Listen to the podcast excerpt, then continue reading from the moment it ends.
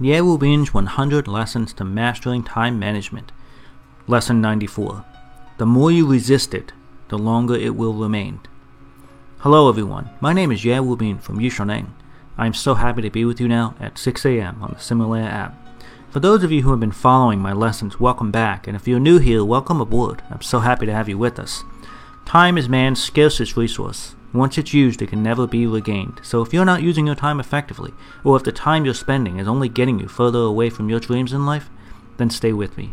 Listen a while, and I am confident I can help open your eyes to a new path that will get you closer to your dreams.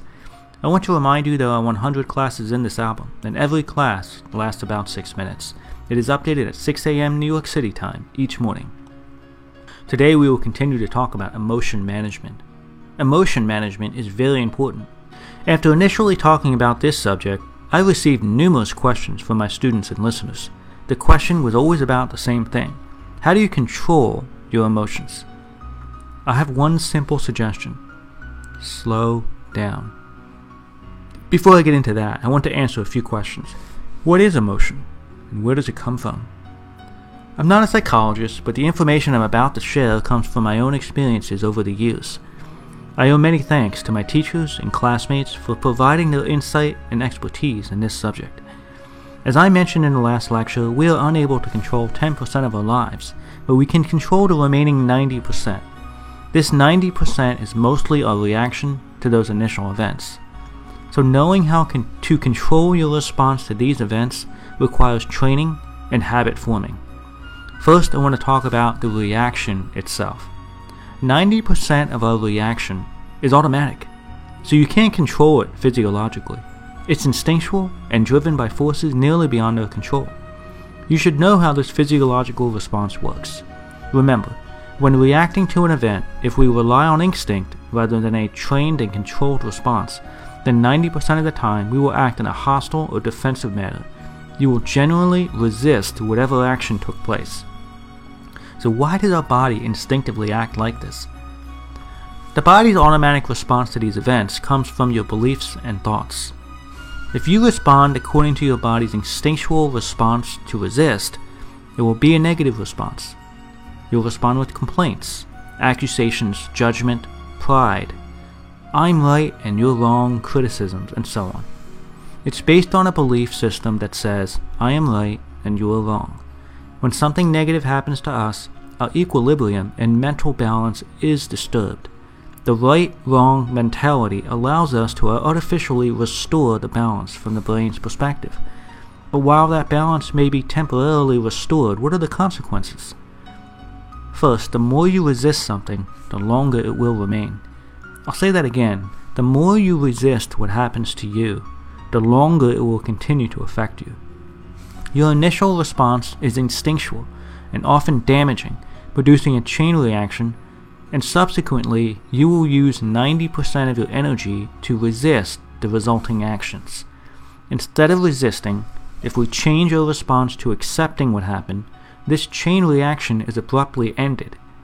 By refusing to accept what happened and instead resisting it, we will feel uncomfortable and eventually angry, and that anger will lead to physical confrontation with people. This chain reaction has been proven time after time after time. Second, and this is key, the people who will respond will be those who feel uncomfortable. Think about it.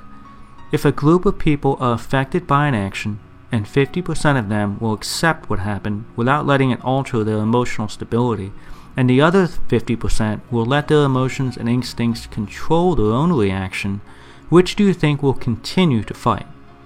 That's right. Soon only those with negative reactions will be responding to that initial event, and it may escalate to physical confrontation. Of course, confrontation is not a solution and should be avoided as much as possible. So if not by a reaction and not confrontation, how do we solve this problem? That's a good question, but we'll get to that a little later. The core of solving the problem is knowing that our actions are the root of all related reactions. How we decide to respond is the key. If you can't accept this kind of thinking, you will continue to resist and be a slave to your automated response. Only when you understand that you are the root cause of 90% of what happens in life can you solve the problem. Seek first to understand, and then to be understood. This philosophy comes from the book 7 Habits of Highly Effective People by Stephen Covey. Also from that book is an idea that we need to change how we view problems. We need to be open to solutions instead of resistance and defensiveness. First seek to understand and then seek to win, a win-win mentality. In other words, how can both of you, both you and the person you're speaking to, conclude the arrangement with a feeling of success?